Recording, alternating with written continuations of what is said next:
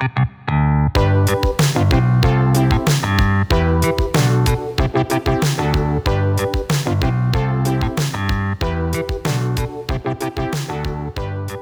wouldn't you know it, Spider Man turned 60 years old. You bet you get 60 candles out. Get it on top of that cake. Today we are talking Spider Man, Spider Man 60th anniversary, 60, 60th birthday. Holy crap, how did that happen? Honestly, I thought he'd be older. Uh, 60 seems kind of young to me, but we go all the way in. There's a brand new, giant, massive uh, uh, tome book. It's like it's like one of the Ten Commandments celebrating the 60th anniversary with all the original Stan Lee, Steve Ditko stories, and we are going to go deep into uh, the creation of Spider-Man, the claims by both parties, and what makes these stories so exceptional, and really, really, why all you need is those first 38 issues anyway. Today on Rob Observations. And we are back at it with another episode of Rob Observations. I'm your host, Rob Liefeld. So happy that you can join me today and we can chat all things Spider Man because that is what this episode is focused about. If you clicked on it, if you read the uh, episode description, you, you will know that before I have engaged you here. It is the 60th anniversary of Spider Man this year 60, 6 0. Feels like he should be older. I, I got to be honest. I, I I feel like he's like 70 or 80, 60 seems honestly really, really young for uh, this this incredible icon that has been burning bright since I was uh, just a kid. Uh, Spider Man is Marvel's most celebrated, most recognizable character, I, I, I, believe, over time. And we've covered it here many times on this podcast. He is their most popular character. The uh, episodes that I've done about rankings and sales, uh, there's one about uh, I think there's two different episodes called the numbers. And in both of those, one is maybe called the numbers rank and file, and number one's just called the numbers. Uh, they both carry vital information about how through 1972, 74, 78, 80, you know, through a decade, through 85, Spider Man was still always the franchise face of Marvel Comics. It started out with um, the spin off of Marvel Team Up. It then soon after had Spidey Super Stories, which was dedicated to the younger reader uh, especially those who are watching the Electric Company that had little kind of live action bits of Spider Man on them, which kids like. I would only watch the Electric Company to watch the live action Spider Man bits. And the Electric Company was a kids show, much the same way Sesame Street was a kids show, but Marvel had licensed out Spider Man for live action appearances for them. So, as young, as far back as I can remember, Spider Man was everywhere all the time. Uh, Marvel Team Up followed Spider Man and either up and new and upcoming characters that would benefit being alongside Spider Man. Uh, and, and, and that Marvel Team Up became a top seller for Marvel. Then they spun it off in 1976 with Peter Parker, the Spectacular Spider Man, uh, which was absolutely necessary given his pop- popularity, but there were uh, uh, parameters on that book that were handed down to the editors and the and, and the powers that be at the time that they, they didn't want that book to circumvent the primary stories and characters in the Amazing Spider-Man, which would be the uh, the Green Goblin, Doc Ock, Mysterio, which is why Peter Parker gave you uh, more of a spotlight on characters like the Tarantula, and uh, and built out a lot lots of new nemesis um, and, and maybe un, un, un, uh, unfamiliar nemesis uh, in that book. It, they really wanted Amazing to remain flagship in every sense of the word. Spectacular Spider Man had its fair share of guest stars as well Moon Knight, uh, The White Tiger. Uh, you know, just just it, it, it was a constant um, showcase, uh, a rotating showcase for Marvel. But by that time, I mean, you've got now four dedicated Spider Man comics. And that's just, you know, 1976. So Spider Man has always been a flagship uh, face for the company, and now he is 60 years old. And one of the um, amazing parts of an anniversary is all the extra stuff that you get out of an anniversary because uh, you know publishers and licensors do not lay down and and and just kind of let that stuff go by. They they absolutely look to um, to to to monetize and to uh, to to you know promote and and and, and uh, how do you say it? Monetize, promote, specialize, celebrate with with a bunch of different uh, a bunch of different collections, and there is a handsome, handsome uh, collection uh, that that uh, that that has been released that I I was you know kind of toying around. Should I get it? Should I not? Um, and you know what? I I I I bit on uh, this incredible collection, Marvel Comics Library, Spider-Man Volume One, 1962 to 1964, by Taschen, T A S C H E N, Taschen. This thing is like two feet tall by by 18 inches. It is massive. It is uh, 698 pages. Uh, the actual, you know, the the actual measurements are 15 and a half by 11. Uh, this uh, Taschen collection, this hardcover, is like one of the Ten Commandments, and they're like one. It's it's like the five commandments in in Charlton Heston's hands as he's coming down Mount Sinai. I mean, it, it, you you definitely would have a. I mean, I feel like it would stop a bullet. There, there's a couple of these collections as they've gotten more, you know, m- monstrous in their size and their in their in their in their girth. Uh, that that uh, the, the, these these feel like they could stop bullets. This one is Im, Im, impeccably produced. There's a, a form of, of a newsprint on these giant size pages uh, in the issues um, that are one Spider-Man one through nineteen. Obviously, the amazing Amazing Fantasy is in there, and then the Spider-Man Annual, the first uh, Spider-Man Annual, and again for a total of 698 pages. that's some behind the scenes. Uh, you know, sketches, information, some uh, a couple of different forwards and recollections, and this thing is an incredible uh, piece of publishing. Uh, not not only is it the special like newsprint type material, in between the covers, when you get to the covers of each issue, they are on a nice, slick, shiny cover material, separating themselves from the newsprint that follows it, you know, prior and then immediately following the cover. So you are getting like cover, you know, really slick cover material inside of this seamless publication. It's it's really uh, uh, an amazing uh, collection, and and really proud and happy that I pulled the trigger on it. I finally got one and uh, you know also just in time for for this giant 60th anniversary. Now, what it contains, like I said, one through 19, the annual Amazing Fantasy. It is the to me the backbone, the crucial, the most important works of Spider-Man ever produced. In recent uh, podcasts, I've shared with you that uh, Nicholas Hammond is the name of the actor. Some of you may recognize him from his role that he played in Once Upon a Time in Hollywood as the director, the very flamboyant director. He had giant silver hair, and he was telling um, Di- Di- DiCaprio's character exactly how he wanted to be, you know, dressed and adorned in his western, uh, the, the, the the the western guest spot that, that DiCaprio was doing. Um, Nicholas Hammond was one of the kids on Sound of Music. My generation knew him as Peter Parker in a number of different CBS TV movies and a short lived attempt at doing an hourly the uh, the, the Nicholas Hammond was the perfect uh, Peter Parker slash Spider Man. And again, if you watch those, even in 1978, the way that they have him crawling up a wall is a figure who is doing these arm movements, like he is crawling while there is clearly a wire pinned to his belt, um, that, and he's facing the building. So, but it's slowly pulling him up. Um, the action is limited. The special effects are very subpar.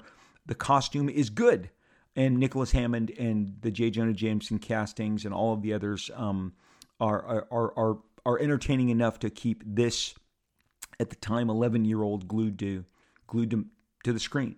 I mean, I, I loved it. Kids of my age who are now 50 year olds like myself or, or late 40 year olds, we all recall seeing those Spider Man CBS movies, the big splashy ads in the TV guide, the commercials, you know, building up to and from uh, each every in, in every episode.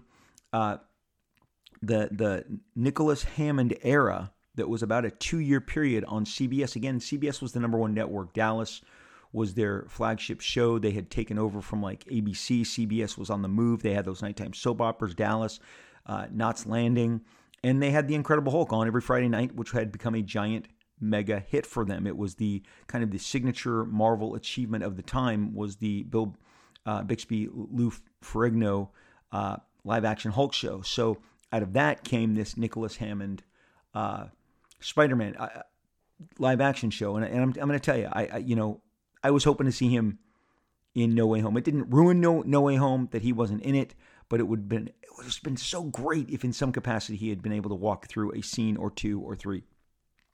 Because again, there's a generation of of us of us Bronze era seven you know seven 1970s era fans who really remember him with great fondness. If you Google it, you'll see it immediately. You will have no shortage of pictures of both Nicholas Hammond and the Spider-Man that he portrayed. Uh, so, so again, I'm I'm 11. You know, I'm I'm the key age, and and the reason I'm dwelling on this is during that time, Marvel, uh, with put put put out small point of purchase uh, digests of Spider-Man that were sold at the grocery store, and I've covered this how they had about the first 12 issues adventures of spider-man covered between the two of them. There were six and six. And they were both they both had the steve ditko covers and on one he's punching electro uh, and on one it's just spider-man swinging for, towards you. But they were like a buck 95 uh, they were they were you know right there as your mom was ringing up the groceries with the with, with the cashier they were next to the disney dial, uh, digests and the tv guides and it was just like impulse buy impulse buy and in fact, I had either by putting um, putting my own money for one of them or then begging my mom to spend on the other. Uh, and again, this is time of great. This is a, a time period which, like now, is uh, of of astronomical inflation. And the reason I bring that up is it wasn't as easy for my mom to just uh, flippantly spend two bucks on her kids. Two bucks was a lot of money and, and every dollar counted and we were not a wealthy family we were very much a blue collar family my dad on a uh, lowly pastor's salary, and my mom worked as a secretary, so we weren't exactly swimming in um, long greens. And uh, and so so so to get that concession, but anything to I think just uh, to kind of shut me up at some point, and, and maybe three times in at the drugstore or the grocery store, just to stop me from my uh, form of whining, whatever I was doing. But those digests contain the original Steve Ditko Stan Lee Spider Man stories, and they're phenomenal. They're fantastic. They were uh, my favorite Spider-Man stories of the age more so than the Spider-Man comics that were coming out at the time. Now, I've also divulged I was not the biggest uh, solo Spider-Man uh, title fan, but I did buy each and every issue of Marvel Team Up, and this is the beginning of what would be this enormous era for uh, an artist named John Byrne who electrified all of us. And he had done about a uh, year and a half run on Marvel Team Up. So at that point, I am getting Spider Man regularly through Marvel Team Up, but these these digests and the work of Steve Ditko and and seeing Electro and Kraven and Mysterio and Vulture uh, and Doc Ock and Green Goblin all come forth, come to life.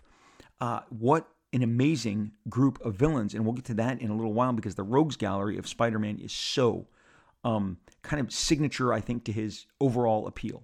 But uh, so, so, so Spider-Man was absolutely being uh, being being ex- I was exposed to these original Spider-Man adventures uh, at, at at a time when Spider-Man was on network television, and to see these issues in addition to several more again all the way through the first annual issue issues uh, the 19 issues of Spider-Man plus the annual in this giant Taschen uh, collection is breathtaking, and I have spent uh, a couple hours already poring over it.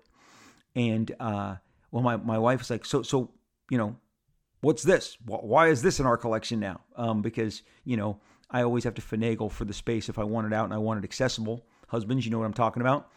Uh, you know, you're like, well, I guess I'm gonna have to take these three Star Wars art of books and remove them from the shelf to make room for this giant shelf, and I need to make sure it's a shelf that has enough, uh, you know, support that this thing is not going to collapse because I happen to have put this next to the, uh, the, the this basically same sized Deadpool tome, which comes in a really nice slipcover that came out a few years late, a few years ago that collects a number of different uh, early Deadpool appearances and uh, has my art all over it. So I love having it around. It's it's it's like a sense of accomplishment. I'm not going to lie uh, and and and and it, it it's weighty, it's heavy. So putting the Spider-Man on the same shelf as that because again, these things are like two feet tall. I mean, it, it, says 15.8 inches, but man, it, it, it, feels really like these things are, are, are, are gigantic. And so I need the, the, the, this one particular spot on my shelf that these fit on.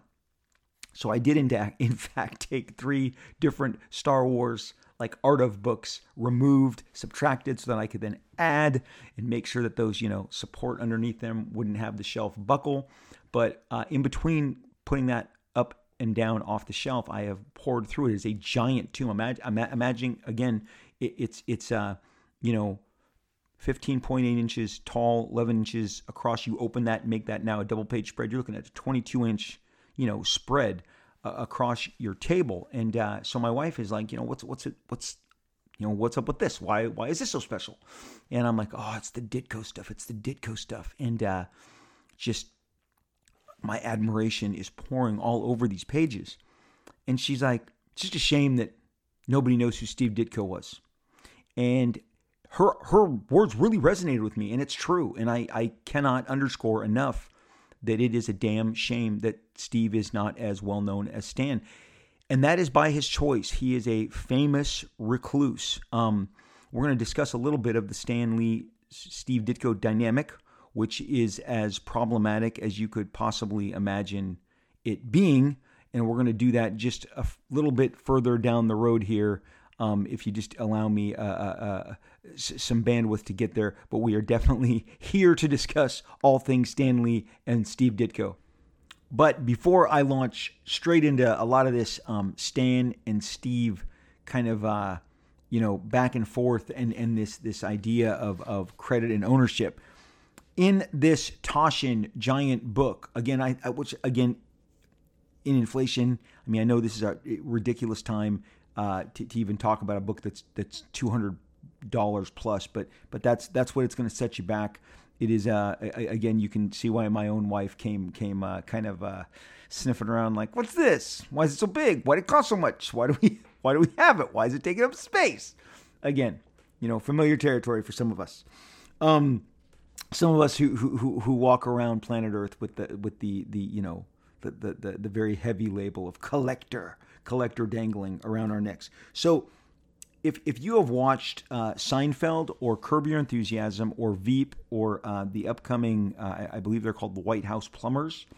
This is the product and the work of a genius named Dave Mandel, who um, worked at Saturday Night Live, worked his way into Seinfeld, and uh, has become one of the most brilliant writer, director, producers of our time, having worked with, again, Seinfeld and Larry David, uh, Julie Louise Dreyfus, all, all, of them. I mean, just the, the, guy is uber talented, and he's also a giant, super comic book freak. I had the pleasure of meeting Dave in 1998, 1999, and he uh, just enormous comic book fan, wears it on his shoulder, uh, is is uh, is is uh, very eager, as as so many of us are in the hobby, to always talk about the history and, and his love for comics. We are roughly the same age, uh, grew up buying all the same stuff. He wrote the foreword to this Spider-Man Taschen book. I'm going to read some of this here. It starts with "Sing it with me." You know the words. Spider-Man, Spider-Man does whatever a spider can, spins a web any size, catches thieves just like flies. Look out! Here comes the Spider-Man. We all know these words.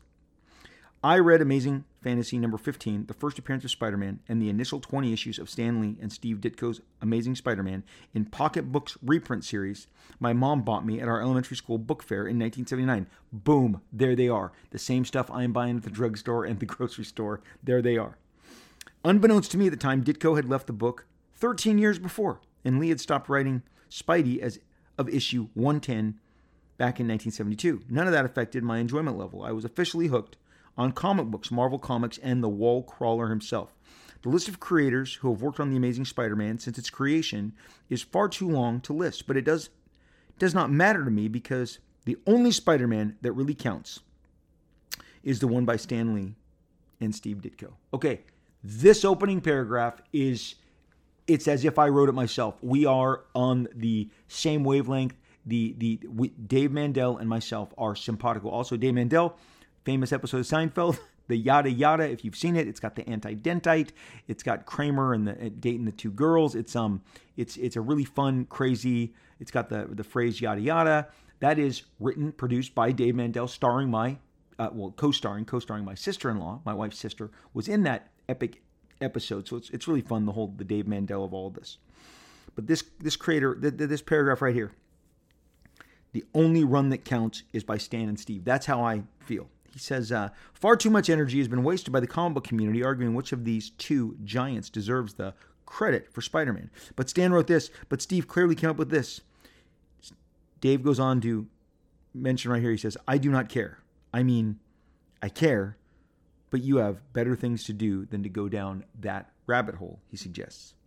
What I do know for sure is that while the two men achieved other levels of renown on other books, working with other creators, and even at other companies, the first 38 issues of Spider Man, plus his first appearance and two incredible annuals, are the high water mark of my young comic book reading life. They are a master class in comic book creation whose influence is still being felt today. It's not shocking that so many of the various Spider Man movie plots are taken directly from the Lee Ditko run. He says here the 20 issues you now hold in your hand are roughly the first half of that triumphant collaboration. The stories are exploding with creative energy. You can feel Stan Lee and Steve Ditko throwing things on the wall to see what sticks, like a spider. Sorry. And figuring out what works. The comic literally gets better in front of you as you read it, issue by issue. Ongoing plot lines get more complicated. The cast of characters expands and develops, and the stew really starts to simmer. It's a great soap opera. Between his sick aunt and trying to earn money from the monstrous as any villain J. Jonah Jameson, Peter Parker's life is a mess, and each villain Spider Man faces is more wild and outlandish than the next. Ditko matures as well as an artist. The early stories seem scratchier, the action often regulated to wide shots. As the comic evolves, the bad guys are still gruesome, but the art gets smoother. Ditko's storytelling gets more confident, more cinematic. Look at the mix of shots in the later issues, the action scenes themselves. He says, uh, comic book, this, com- this was a comic book like nobody had ever seen before. Spider Man was a kid. Peter Parker, not a reporter, not a millionaire, not a Norse god. He was just a kid and a nerdy outsider at that. And uh, he says, in fact, Ditko draws him like he missed a meal. He is, he is one missed meal away from passing out. The villains, which Ditko draws so grotesquely, develop an often tragic side to their story. We may not side with the Sandman or Doc Ock, but we can understand the horrors that have created them. Uh, Ditko reveals a Leith athleticism in Spidey's form. I love using the word Leith. No one uses Leith anymore. It's L I T H E, Leith. It, it, it's so true. Um, while Lee embraces Peter Parker's inner id. Uh, if you've never read these stories before, I'm jealous of what you are about to experience for the first time. If you are like me, then you get to relish reading these stories bigger and bolder than ever. Either way, in no time, you'll be singing along Spider Man, Spider Man, Friendly Neighborhood Spider Man. Wealth and fame he's ignored, action is his reward. To him, life's a great big bang up. Wherever there's a hang up, you'll find the Spider Man. What a loving, just kind of, you know, forward that Mr. Mandel has expressed here. And I agree with all of it. And it's, again, g- given that we are of the same age, we experience those pocketbooks, we experienced, to me, like the greatest stories. I mean, there was some really weird, like you know, um, yeah, characters that that, that Spider-Man later post Ditko, he battled characters like the Kangaroo, which to this day is like you got to see the Kangaroo. Kangaroo is kind of a whack villain. I'm not sure that Steve Ditko would have been up to the task. Uh, I think I think he may have um, completely just not attempted the Kangaroo, but the core of villains. Um, with the exception of somebody like Venom and the eventual uh, kind of he, he, in and of himself is a sequel and, and somewhat of a derivative Hobgoblin to Green Goblin. The original cast of Spider Man's villains is so strong, such a massive strength of creation. But I myself cannot uh, get completely on the off ramp of who created what because it's too interesting to me. It's far too interesting to me. And the fact that the men left so bitterly, so angrily, Ditko uh, vowed not to work with Stan again and would never revisit Spider Man. He was asked repeatedly. Of course, he was asked. He, so many people who came up, who became editors, who became writers, wanted to work with him, wanted to have him um, uh, uh, recreate that experience. And he did not want to do work that would be judged against his original work in any way, so he steered clear of that successfully. And uh, another uh, you know, aspect of this Taschen uh, collection is is in the the recollections of one Ralph Macchio. Yes, spelled exactly the same way as the Karate Kid's Ralph Macchio. I knew this Ralph Macchio before the 1984 karate film because Ralph Macchio was a name that was appearing in my comics around 78, 79, 1980. He talks about the uh, he talks about Stan's contribution to uh, to to to Spider-Man, and then he goes deeper into uh, Steve Ditko's contribution. But I would be remiss not to speak of a 1999 cartoon that Steve Ditko himself produced. It is out there in the interwebs if you'd like to look it up. Uh, if you just do Steve Ditko Spider Man creation, it'll come up. It says Tisk Tisk by Steve Ditko, 1999. It has two panels prominently in the center. One just has text and one has art. They are meant to contrast the Stan Lee of it all to the Steve Ditko of it all. Steve uh, would when I say that Steve when I say my wife is like no one knows who Steve Ditko is and he's semi responsible for that. Let me follow up on that. Steve was a giant, massive, as as as uh, as reclusive as one could possibly imagine. Uh, he he he really defined recluse. There was an article I think done by the New York Times a couple years uh, earlier in uh, the same author that did a book that slammed Stan Lee spent a couple of days outside of Steve Ditko's office in New York looking for an audience with him, and and eventually, you know, he is just told through a slit in the door that that's not going to happen. Steve is not going to be, you know, having an audience with him. Many people, professionals as well as fans, you guys have shown me the letters and the correspondence. People have people caught on this train. They understood where they could mail their their letters to, and they did. And again, Steve Ditko did not make a discernment between superstar writer producer and uh, and and and you know casual fan. He wrote back to everybody who wrote him, and I have had the pleasure of, in both cases, some of my peers and some of the really great members of fandom that I've had a chance to meet have shown me their handwritten on lined paper with a ballpoint pen scribbles of Steve Ditko, and and he like you know honestly in, in anyone's assessment writes back in kind of the the in a manner that you would imagine a serial killer is is writing the police to taunt them about his next you know victim or, or what crime he's uh, uh, committed. It's very scattered. It's um they're, they're sporadic thoughts. Uh, they, they tend to ramble. A couple of them that i have read do go into detail about how he feels about not giving the being given the full credit for creating Spider-Man, but these are um, just like like it's it's it's like letters from a madman. And um, I, you know, it doesn't bother me one iota imagining that someone as genius, as talented, as immensely, uh, you know, gifted as Steve Ditko was was maybe crushed by the weight of his own talent. That's kind of what I, you know, can, can ascertain. I mean, Steve Ditko went on and created Hawk and Dove. He created the original Hawk and Dove. He created the Creeper. Um, question so many uh, of the characters that you saw echoes, derivatives of in The Watchmen. Um, Speedball, he came back to Marvel. He he he he he threw them a curveball with Speedball, really cool, awesome character, which I had had a chance to depict him myself. He's a great looking. He has a lot of Spider-Man vibes in him.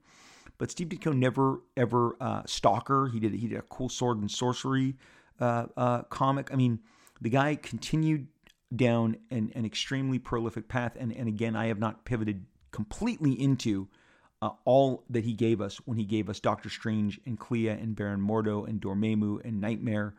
Uh, I mean, this guy, this guy was a visualist and a creator and an and, and an illustrator uh, who who to me only has one possible peer in the King of Comics himself, Jack Kirby. I, hide, I hold them both in as high regard as you can possibly hold anyone in the artistic medium of comic books and graphic novels. Um, they are the, if it came down to just two guys and you had to pick two guys, those are my two, you know, because look what you get when you get the two of them. And I'll let you count up all of their, you know, various contributions. The Stan Lee of it all, and, and why there is a, in this illustration that I'm describing to you that Steve Ditko did, the Stan Lee of it all is always been subject to to debate. And and I did an entire podcast on Stan Lee where I believe he falls into uh, uh, uh, the, the, the what I believe his proper uh, his proper role should be acknowledged as. And and and again, Stan Lee had family. He he had a, a family. He had family connections to Marvel, family money. Um, he was absolutely part of management. But that doesn't mean for me whatsoever that Stan didn't have passion for what he did. He, he absolutely did. But he truly was more of the host of Marvel Comics, um, making sure that true geniuses had room to manifest their talents, like Kirby, like Ditko. Kirby had a style of creation prior to working with uh, Stan. Challengers of the Unknown is literally the Fantastic Four sans the superpowers. Um, it is a you know group of scientific explorers who go in and and and into you know into sci-fi spaces and encounter creatures and the unknown and very much in the vein of Fantastic Four. And when they came out, people made those direct comparisons. Fantastic Four seemed as if it was an extension, a, a, a superhero extension of what Jack had been doing on Challenger of the Unknown. Again, Jack Kirby and Jess and and and, uh, and Joe Simon created Captain America, which long predates any of Stan Lee's contributions to the comic book world. That doesn't diminish Stan in the least. Stan knew to let to let powerful creators create powerful visions that would compel all of us. Did he script over them? Did he uh, polish? I do. I believe that's what he did. Did, did. At some point in time, that credit get challenged as a result of him being related to and part of management? Yes, I believe that's part of it. I believe that that is the end all be all, but you cannot diminish whatsoever the works that were done outside of Stan and how creative and expansive and how uh, revolutionary they were. I mean, we are. Jack went on to create the premier DC Comics villain that, that looms over almost every franchise the Legion of Superheroes, the Justice League, Superman, uh, having risen far beyond the comic that he was created in, the New Gods. I'm talking of Darkseid. Darkseid has become the preeminent uh, action figures, toys, games, movie representation, cartoons. That's again a product of Jack Kirby without Stan. Steve again goes and and and and, and does not sit idle and become irrelevant. Now, neither Stan nor Jack created something greater than the Fantastic Four, the Spider-Man to, that, that we know of to date at this time. But I also will give a little insight into when you work for Marvel and you have this great success and you do this great work, that is ultimately what will probably and most likely define you for the rest of your life. Marvel is a giant, uh, a giant brand, a giant entertainment uh, uh, label that has a multitude of fans going back to when these guys did this. You don't do a hundred of issues of Fantastic Four, walk away and expect the fans to um, applaud your decision. Ditto what Ditko did after leaving 38 issues of Spider Man. I've been there.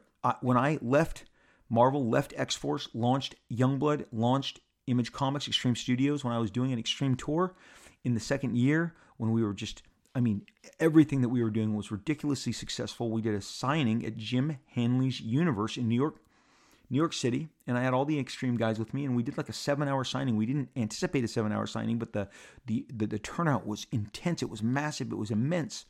Thousands of fans, and really middle of the middle of the signing, a middle-aged fan with a beard and his cap on because it was cold outside and i really felt for these people. I was trying to you know get as many of them packed inside with us as possible because they actually didn't have the signing at the store. They rented like a side building next to the store to house all of us so that the fans would go through there. And uh, a guy when he got up to me now mind you he had waited probably three three and a half hours at that point threw wadded up pieces of paper in my face. Now the guys who were signing with me at the time Marat, brian murray Norm Rapmund, these guys, they were there. They watched it. Like wadded pieces of newspaper at my face. Because, again, this is how I was greeted. I felt them bouncing off my face. And he accosted me and yelled at me, How dare I leave Marvel Comics? How dare I lead a movement that took some of his favorite artists away, is, is the words that he said. And, uh, you know, you, you should have stayed at Marvel. I wanted more Marvel work out of you. I wanted more Marvel. This is the epitome of a and a middle-aged version of this of the Marvel zombie that I have discussed in other podcasts that that that Marvel knew they had a fan base that just wanted Marvel, Marvel, Marvel. Did I have met guys who never read DC Comics, who only and this was the big shocker, followed us to Image. It was Marvel to Image. They didn't like they didn't read Superman, Batman, the Super Friends, Justice League, Teen Titans, Legion, Omega Men, none of it. And uh you know, I'm, I'm, I'm greeted now. They escorted this guy away. I there was no again. He's throwing paper at me and accosting me. He kind of spit on me, but uh, no big deal. I mean, it, it, it was it was I, I felt bad that he had that anger inside of him, but it was also you know right there for you to see a physical manifestation of this giant Marvel fan who's angry. And I have been told in years past that there are people who are super pissed that Jim stopped his X Men run, Todd stopped his Spider Man run, I stopped my X Force run to go do something else. They wanted that continuation. So anything that comes after what Jack and Steve did in their respective biggest, you know, successes at Marvel is always going to be met with some, especially during that time, of a time. Everything is of a time. And of this time, people were resentful that these guys weren't sitting in their chairs and putting out more Fantastic Four, more Thor, more Spider Man. So,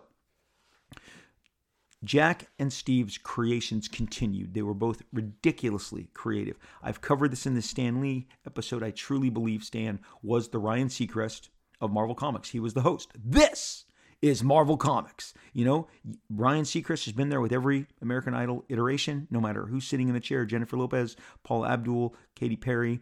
Um, and, and yet he is the constant, he is the host, he is your welcoming uh, spirit, your hand stretched out to come and try out, perform. He interviews them, he carries them to the stage. He, he, he talks to them afterwards. He is the face of American Idol in the same way that Stan was the face. That's not to say Stan was not talented and did not contribute, but I just do not believe, based on what I have seen, based on the very um, specific talents that these gentlemen bought, be, brought to the table, because Jack did not share a design sense at all whatsoever with Steve. And Steve did not share a design sense whatsoever at all with Jack. You cannot look at Galactus and Green Goblin and find a connective tissue. You cannot look at Doctor Doom and Kraven and find connective tissue. They're very different, which is why I do not believe one iota that Stan was art directing or creating in any way, shape, or form the look or the feel of these characters. And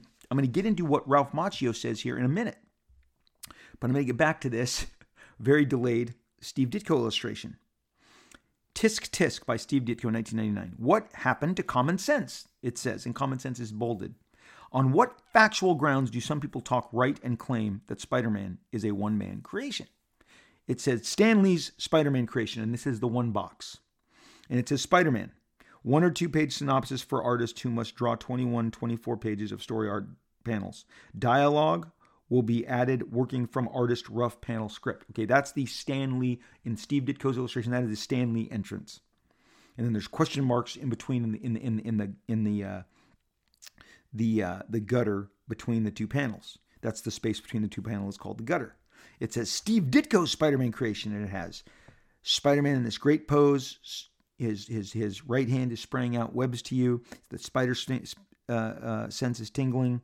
He's throwing a web and he's clinging to the roof with his hand on the other. He's flashing a Spider Man signal from his belt. He's got the full Spider Man costume on, and half of the face is Peter Parker. It says Steve Ditko's Spider Man creation. So it's just telling you in pictures. Below that, it says Is Marvel's Spider Man comic book character a one man creation or a co creation?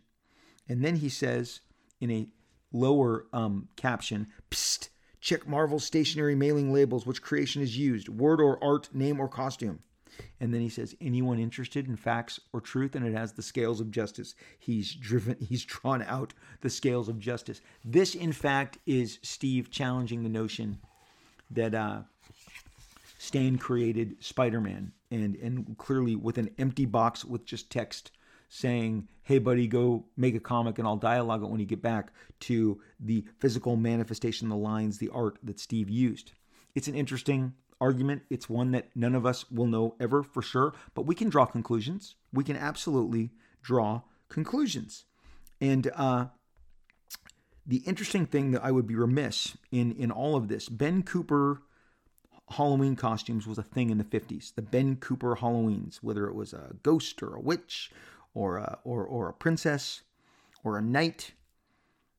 Ben Cooper in the 50s, 1954 specifically, put out these costumes. I would grow up wearing a version of these costumes, a cheapy plastic Frankenstein mask, a cheapy plastic Planet of the Apes mask. Um, the Planet of the Apes was licensed, the Frank- Frankenstein was not. The monsters were just there for anyone to adapt. Ben Cooper Inc. had a Spider-Man costume in 1954, which was is predating, obviously, by eight years the de- the debut of Spider-Man. And this, I'll include this in the in the, in the pictures, the images with the podcast. This Spider-Man costume is very much in the vein of what Steve Ditko came up with. It there the, the face and aspects of the costume are 100% indicative, maybe give a roadmap, could be argued as maybe the most influential aspect on the costume of Spider-Man.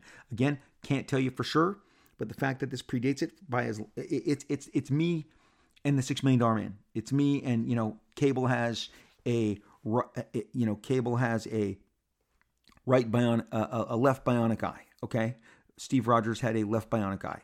Uh, Cable has one cybernetic you know arm. Steve Rogers had one cy- cybernetic arm, um, two bionic legs. You know, all of this was a blueprint that I took many years later from my childhood and applied it to a character named Cable. You know, and then of course we found out that that some of that was a product of a virus and not quite, you know, bionics, but it was an it was manifested as cybernetics.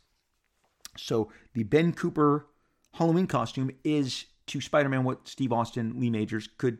I, I'm saying I'm putting it out there that something in 1954 is to Spider-Man what something in 1976 was to Cable. Just food for thought. Um, so whew, the the the the Steve Ditko of it all, Ralph Macchio, part of management. This is the most interesting part because he was part of management. Okay, part of management at Marvel for over 20 years. He says, I was able to get a sense of how large a contribution Steve Ditko made to Amazing Spider Man because of the many conversations I had with him through the years at Marvel. During the 1980s, I was privileged to work with Ditko on a comic book series based on Indiana Jones. Steve was assigned the penciling chores and often received a plot synopsis from the writer working in the Marvel style. About a week after receiving the synopsis, he would come into my office, because Ralph Macchio was an editor at Marvel, with the synopsis marked up with his notes.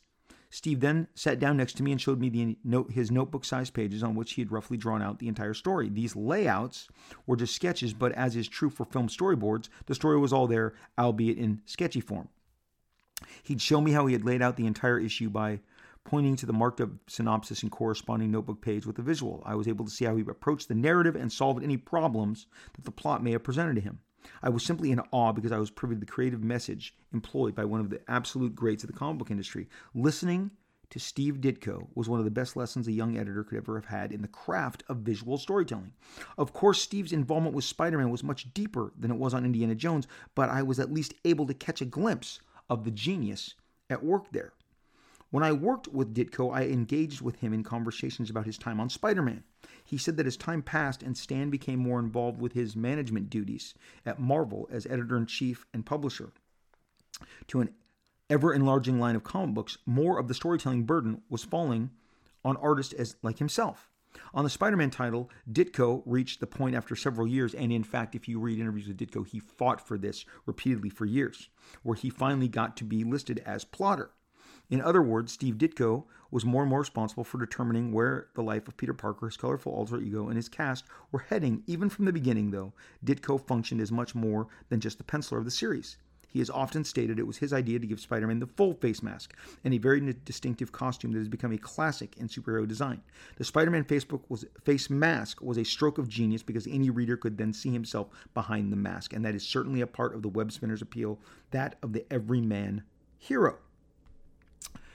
Throughout, Ralph Macchio comments at how he can see what was really significant contributions that Steve Ditko. He also talks about the what I believe is the greatest. I know the Batman fans take great umbrage with this, but there is no greater rogues gallery than Spider-Man's, especially when looking at just this first year. Now everyone kind of, you know, again Batman fans immediately go to to to Joker, but Joker is a sinister clown, and I will give you that he is an excellent depiction of a sinister clown. He's got a great name, he's a great character, but it is the breadth. You have Doc Ock, Vulture, Green Goblin, Kraven, Sandman, Mysterio, all A list, all A list villains in my book.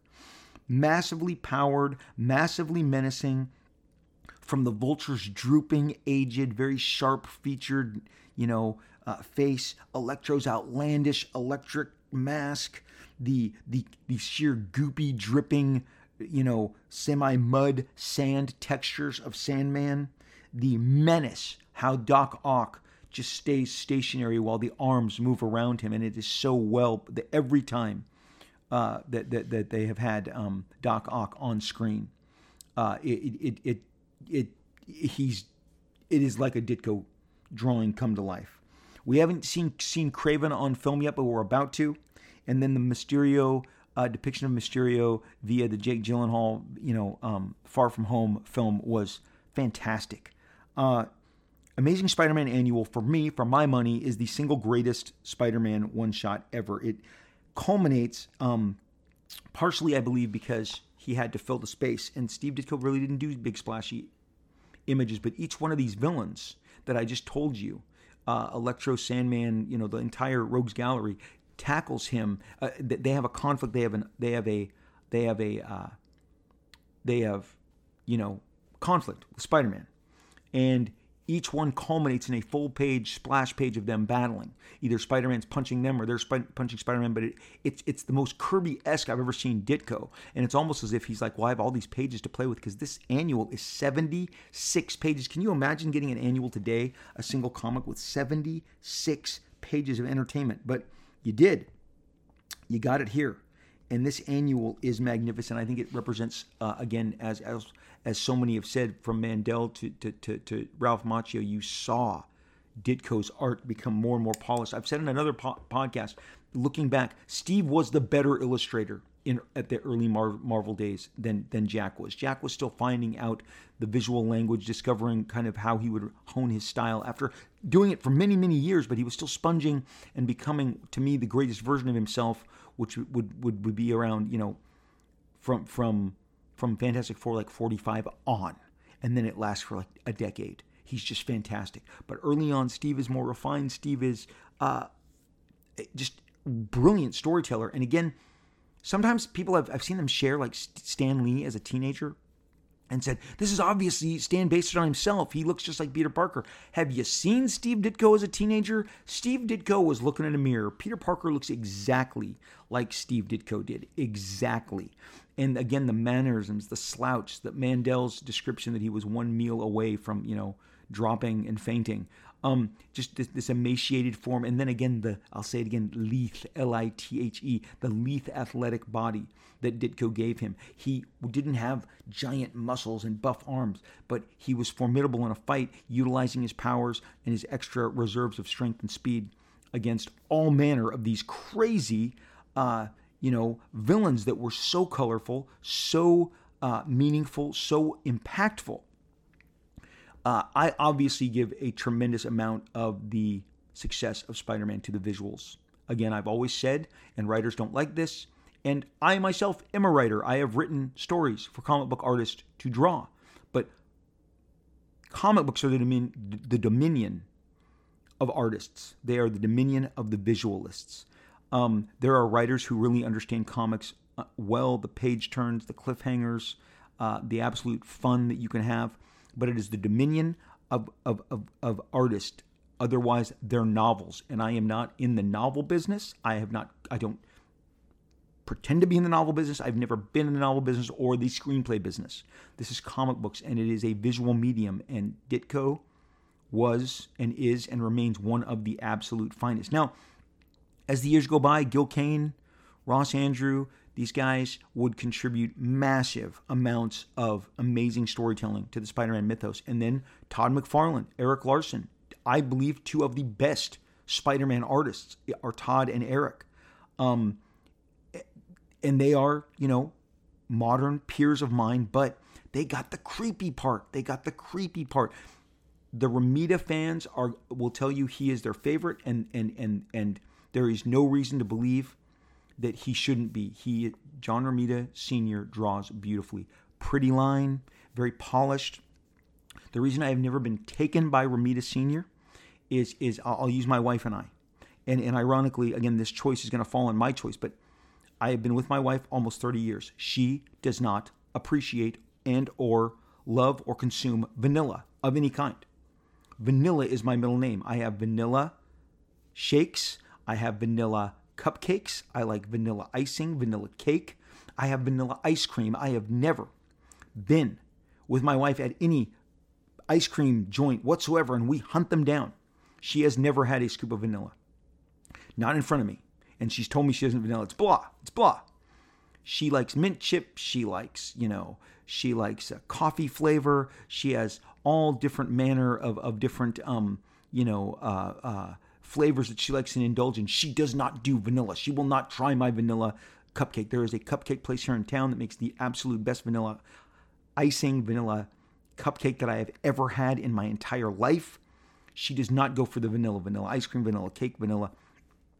Jack, to me, vanilla is delicious. I love the sweet taste of vanilla. I, again, my vanilla lattes, vanilla. It's vanilla. I love it. Okay, and and and Kirby is vanilla. Kirby, I'm sorry, excuse me. Let me backtrack. John Romita Sr. is vanilla. I, I think it's polished. It it is what I imagine that that that that that someone who doesn't like the creepy aspects of Steve Ditko or the more creepier aspects of Todd McFarlane because McFarlane and uh, uh, uh, and Erik incorporated the creepiness that I love out of Spider-Man.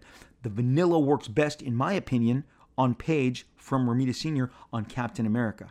Looks brilliant. Now, Romita Sr. Again, there's an entire cult of uh, that, that worships him, that believes he is the best Spider Man artist of all space and time, and they are welcome to that opinion. I just happen to like a creepier version. In When it comes to Spider Man, I do not want the vanilla. I then become my wife. I want the pralines and cream. I want the mocha coffee flavor. I want the mint chip. And, and that's kind of how I break it down. There's nothing wrong. We're both having ice cream. She just doesn't like vanilla, but in comic books, there are people who who that's what they run to. And and in and in my Spider-Man, I like something a little spicy, a little more on the pralines and cream and the mint chip train, and that is the Spider-Man that I seek out and that I like. And the more kind of streamlined that Spider-Man is, the less interested I am in him. I love the creepy. I love the I love Kraven. I love Mysterio. I love Vulture. I love Doc Ock. I love Green Goblin. And they were all depicted, in my opinion, the best and most like eerily by the esteemed master that was Steve Ditko, who, again, if you've listened to this, a lot of Spider Man to me falls on the success of this madman who wrote people these letters, these handwritten, you know, ballpoint pen ramblings. They are the ramblings of a madman. One day, maybe, you know, somebody can, you know, uh, uh, collect all of the different, uh, you know, penmanships, all of the different, you know, uh, uh, back and forth exchanges that, that, that Steve Ditko did with all manner from fan to peer to pro, and and and you'll get a glimpse inside of this this tr- you know true madman. Um, and and I think it came out in the work. I think everything he did was an extension of that. Doctor Strange as well. But this Taschen book is the best represent, representation of this bar none period. You know. Um, again, I just I, I just I just fall so much on the side of the artwork and again, Peter Parker looks like Steve Ditko, a skinny little, you know, uh, nerd kid. And uh, interestingly enough, in this, he reveals to Ralph Macchio that he would never, ever, Mary Jane was always spoken of, um, but never seen, not seen until John Romita Sr. And that alone, John Romita Sr. was born to draw beautiful faces, whether they were men or women. But I don't think he ever drew anyone more beautiful than Mary Jane Watson. Now, also, I want to say his son, John Romita Jr., has gone you know, followed in his footsteps early in his career, has done multiple runs on Spider-Man. I actually prefer John Romita Jr. Spider-Man to his dad's. It has a little bit more of that edge, a little bit more of that creepiness. But again, that's just me. To each his own. You like vanilla. My wife likes pralines and cream. I like vanilla. My wife likes mocha. Okay, ice cream. so anyway, uh, Spider-Man. Spider-Man is 60. And when I was a kid, I, I consumed these these adventures. I also there was a web shooter that was out that you'd put around your your your wrist with a velcro a velcro like clasp, and it shot out a dart that had a line on it. And and and man, you just wanted that to hit the wall exactly so that that that that um, dart would sponge into the wall with with that suction cup suction cup dart. And uh, man, they, they also at the same time of this Nicholas Hammond Spider Man, they had a motorized. It was on the expensive side. I had to wait for like a birthday or a Christmas. The funny thing is, it was the cast. It had no no no mobility. It was like a statue, a plastic hollow statue with batteries, and Spider Man's one arm was up in the air and the other was by his side, and he was standing up straight. He, he was almost in a Statue of Liberty type pose. But what would come out of him, of the extended arm, was a line, a string.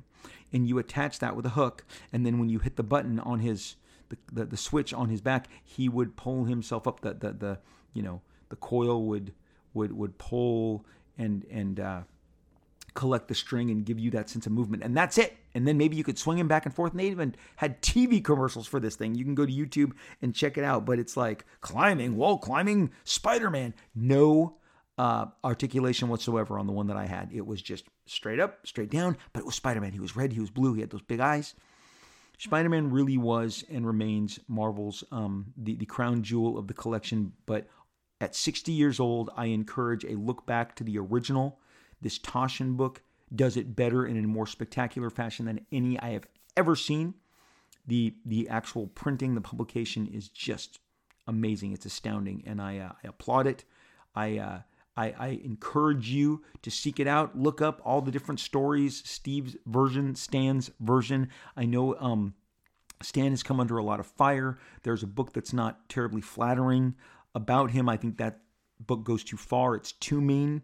I think there's a a, a story in the middle where Stan Lee just knew how to get the most out of his creators, but because he was in management and his family had had had ownership position in Marvel, there was a reluctance to maybe portray the true creator credits as they were. Again, how is it then? I mean, then, if true, then Stan Lee would truly be the most creative man on the face of the planet in the entirety of the time that he worked with Jack and and, and Steve and Wally Wood, who I've done a Daredevil podcast on that, where Wally quit Daredevil opposing Stan. Wally, Jack, and Steve, not the best of friends, all kind of had the same uh, reaction, the same brushback against Stan Lee along the same lines.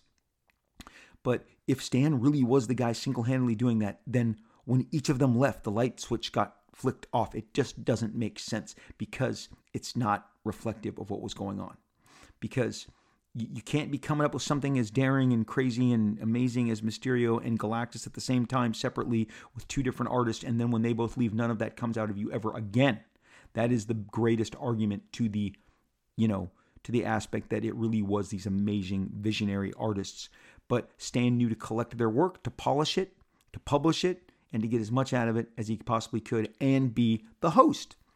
But as regard in, in regards to Spider-Man, it is an amazing 60 years. Probably, in my opinion, the most successful. Uh, I think I think he's still growing in popularity. I would say Batman has had the last 30 years all to himself, but I can see signs that Spider-Man will eclipse that eventually and become bigger than even Batman, which is saying something because I think for, for my entire lifetime, Batman has been the bigger of the two heroes. But that is all you're going to get out of me today with Spider Man 60 years, this incredible collection, collecting the first 20 issues, this exemplary annual, this 76 page annual you should see in reprint form, in some form. It is spectacular. It is, um, as Dave Mandel said, all that matters to me are these first 38 issues they did together. It never got better than that. For me, for him, maybe for you, it's something else, but seek these out and draw that conclusion for yourself. So there you have it in regards to this epic uh, collection of the early Spider-Man stories. And again, if there is one thing that I wanted to get across more than anything during this celebration of Spider-Man, is it how how I really believe these are some of the finest. You can drop them in anyone's lap, especially a kid or an adult, and and get reaction to the visual sense impact story of of Spider-Man. That's what we're doing. We're celebrating Spider-Man. I think this this collection meant to celebrate Spider-Man could not have been better curated.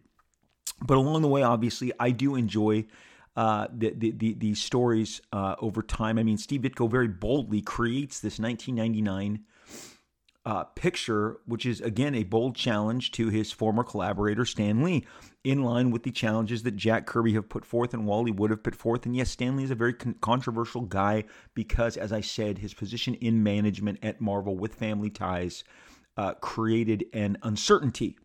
What what is that uncertainty? What do you mean? Well, uh, in in recent years, management has expressed to me that had I uh, showed them more documentation from the past that my own uh, credits would be uh, altered. And so what what it what it put on me was that I you know I should have done even more work.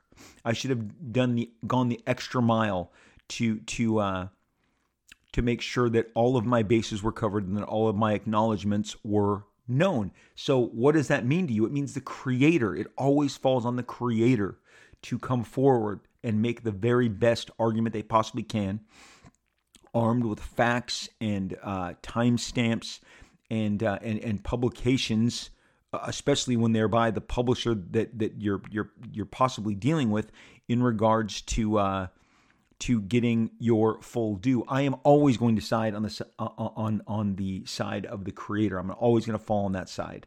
Uh, I am a creator. Um, management and and publishers and and corporations take a very different view of all of this. And especially back then imagine that the the credits as they were being created were you know kind of an afterthought done again within the context of management especially if you have family. And and and and there have been all sorts of things talked about the family uh, ties that Stan had to Timely slash Atlas slash Marvel, all of those, um, you know, names apply. The thing is that uh, the the the in the world that we live in now, where every uh, Tom, Dick, and Harry wants to tell you that some 60 second stretch on the screen belongs to them, I fall on the side of the original creators always. Um, it, it is so presumptuous, presumptive to think that uh, that something just kind of comes from nothing. No, everything has a father, fathers. Um, it, it, it has uh, a source. Sometimes that source throughout history is compromised. You're going to see it when Moon Knight comes on. Moon Knight is going to air soon, and even though I just did a podcast talking extensively to the creator of Moon Knight, Doug Moench, or Moench, or however his name is pronounced, apologies, it's M O E N C H. I have never met him. I have never heard his name pronounced, so I am going on uh, that pronunciation. Uh, Don Perlin was the artist on on Werewolf by Night when he gave, you know, they they collaborated in bringing Moon Knight uh, to fruition. He in his interview talks about being very specific in regards to his direction, but still you got to give the guy who um, writes from it. If, if if a writer is handing in a very specific plot, now David Michelinie with Venom will go on through this as well, saying he's very detailed, you know, laid all that out. I think, look, at, at, best, given the Marvel system that exists at the time, you're a 50 50 proposition. You know, if you are the writer and giving it to the artist, and that artist also happens to ink, uh, so he's pro- providing the full art for that, then it's a 50 50 proposition, basically, you know, handed down. Um, the, the, uh, the, when I did, uh, I forget which New Mutants annual it was, but it, it was one of the Atlantis attacks, and there's a group of characters called Surf. And the writer of that, Louise Simonson, very specifically des- uh, uh, described each name and what she saw as visuals.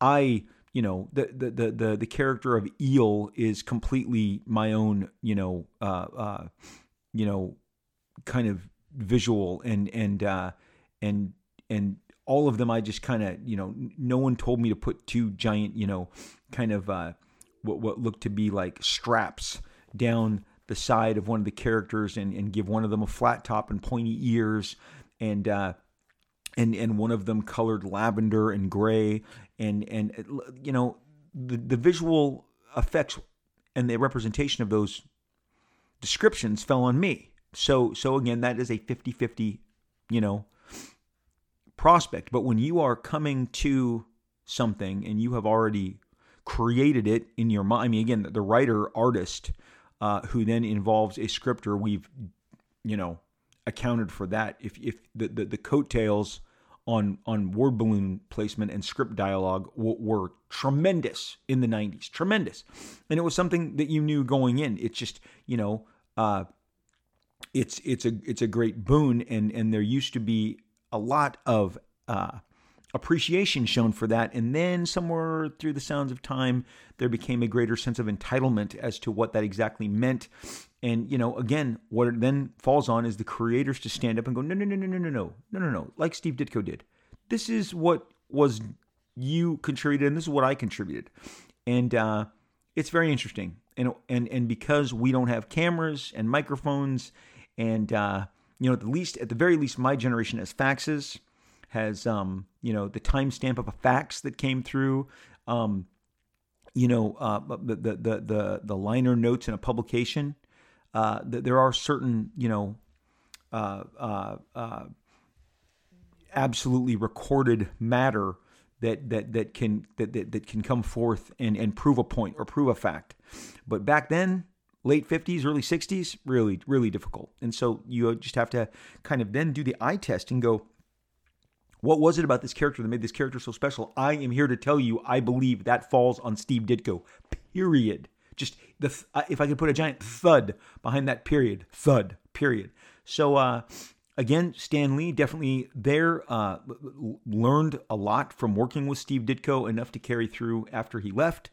And they even told John Romita Sr. By the way, a little bit of a side note, they even told John Romita Sr. to, for several issues, draw like Steve Ditko. Steve is quoted, I mean, sorry, Stan Lee is quoted as saying how bad he felt having John Romita Sr. draw like Steve, Steve Ditko so that the transition would be less jarring to the readers because they had become so accustomed to Steve Ditko. 60 years of Spider Man.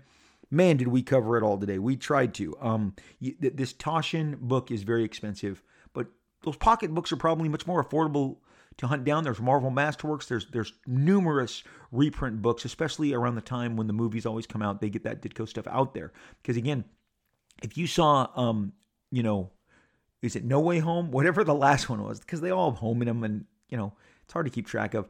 Yeah, I think it's No Way Home. I mean, those villains, again, the creators of that material are Ditko and Lee. That that is, you know, what what you saw celebrated, what you saw expressed on screen.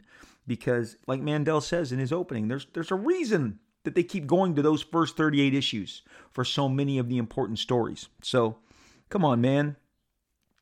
Good times. Good times. This is the part of the show, as you know, if you are a longtime listener, that we share your reviews, your recommendations. When you guys go on these platforms and you express your um your your uh, appreciation for uh you know for for for what we're doing here at the podcast, I read them at the end of every show, and and uh, I am really ex- excited today uh, to share with you yet another uh, uh, review that I can that I can share with you guys. You guys are so generous on the Apple platform, on whatever platform you're listening. There's there's opportunities for you to give us a five star rating, write a positive review. We appreciate it. It helps help help us stand out. I didn't really understand it my first year doing this, but as I entered year, year two and now we're into season three, I I, I do understand it. And, and again, my gift to you, my gift back to you is reading your review on air as I'm about to right now with Mile High Rob.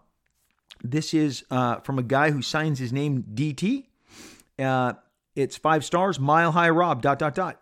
And from Mr. DT, he says, I work as a sports television producer and I find myself on a couple of airplane trips a week to cover the NBA, the NCAA, and the MLB. Over the last year, Rob's podcast have been the best company on these mini flights. I now look forward to taking off and tuning into Liefeld and his hot takes on all things comics and pop culture. With a wink and a nod to Thundarr, this podcast is more than a macho show. It's like a runway planet hurtling between the Earth and the Moon. Thank you and keep up the good work, Rob. Signed DT. Again, Mile High Rob. Hey, thank you, DT, for that awesome review. You guys are so great when you um, leave these amazing reviews and these amazing um, recommendations for the show. Again, we appreciate it so much. Thanks for getting the word out there. Uh, I appreciate it. Just, just uh, like the way we celebrated Mighty Spider-Man today, who I just can't believe he's 60. He seems a lot older, right? Well, I'm on social media. I love talking to you guys. Uh, you can hear from me. I can hear from you at Robert Liefeld, R O B E R T L I E F E L D. Yes, I spell it just like I have my entire life. Robert Liefeld is Twitter at Rob Liefeld, the shorter version, R O B L I E F E L D at is is my handle on Instagram. So at Robert Liefeld on Twitter, at Rob Liefeld on Instagram. I read all your comments, all your remarks. I love talking to you guys, hearing from you guys. So make sure you chat at me there. This page has a dedicated page on Facebook, the Robservations with Rob Liefeld page on Facebook. You can look it out, look it up. You can find it. Um, hit a like, uh, leave a message. I'll find you. I will read it. I will respond. Thank you guys so much. I am all over Facebook. I am all over that entire platform. I dig it. So, you guys, this is a time where we can affirm to each other that we are going to take care of each other take care uh, of ourselves mentally, emotionally, spiritually, physically. Read a good comic, watch a movie, eat good food, have fun, enjoy your family, Ch- kick back, chill. Wow, these last couple years, man, they've uh, they've uh, tested all of us, right? So so you are entitled to kick back, listen to a good podcast. Yeah, there you go. So um, that is our admonishment. No, no, our admonition to each other. So so uh, uh, good good good hearing from you guys. Always enjoy talking to you guys. Thanks for taking time out to listen to this show. Circle back, meet you here again where we will talk again real soon.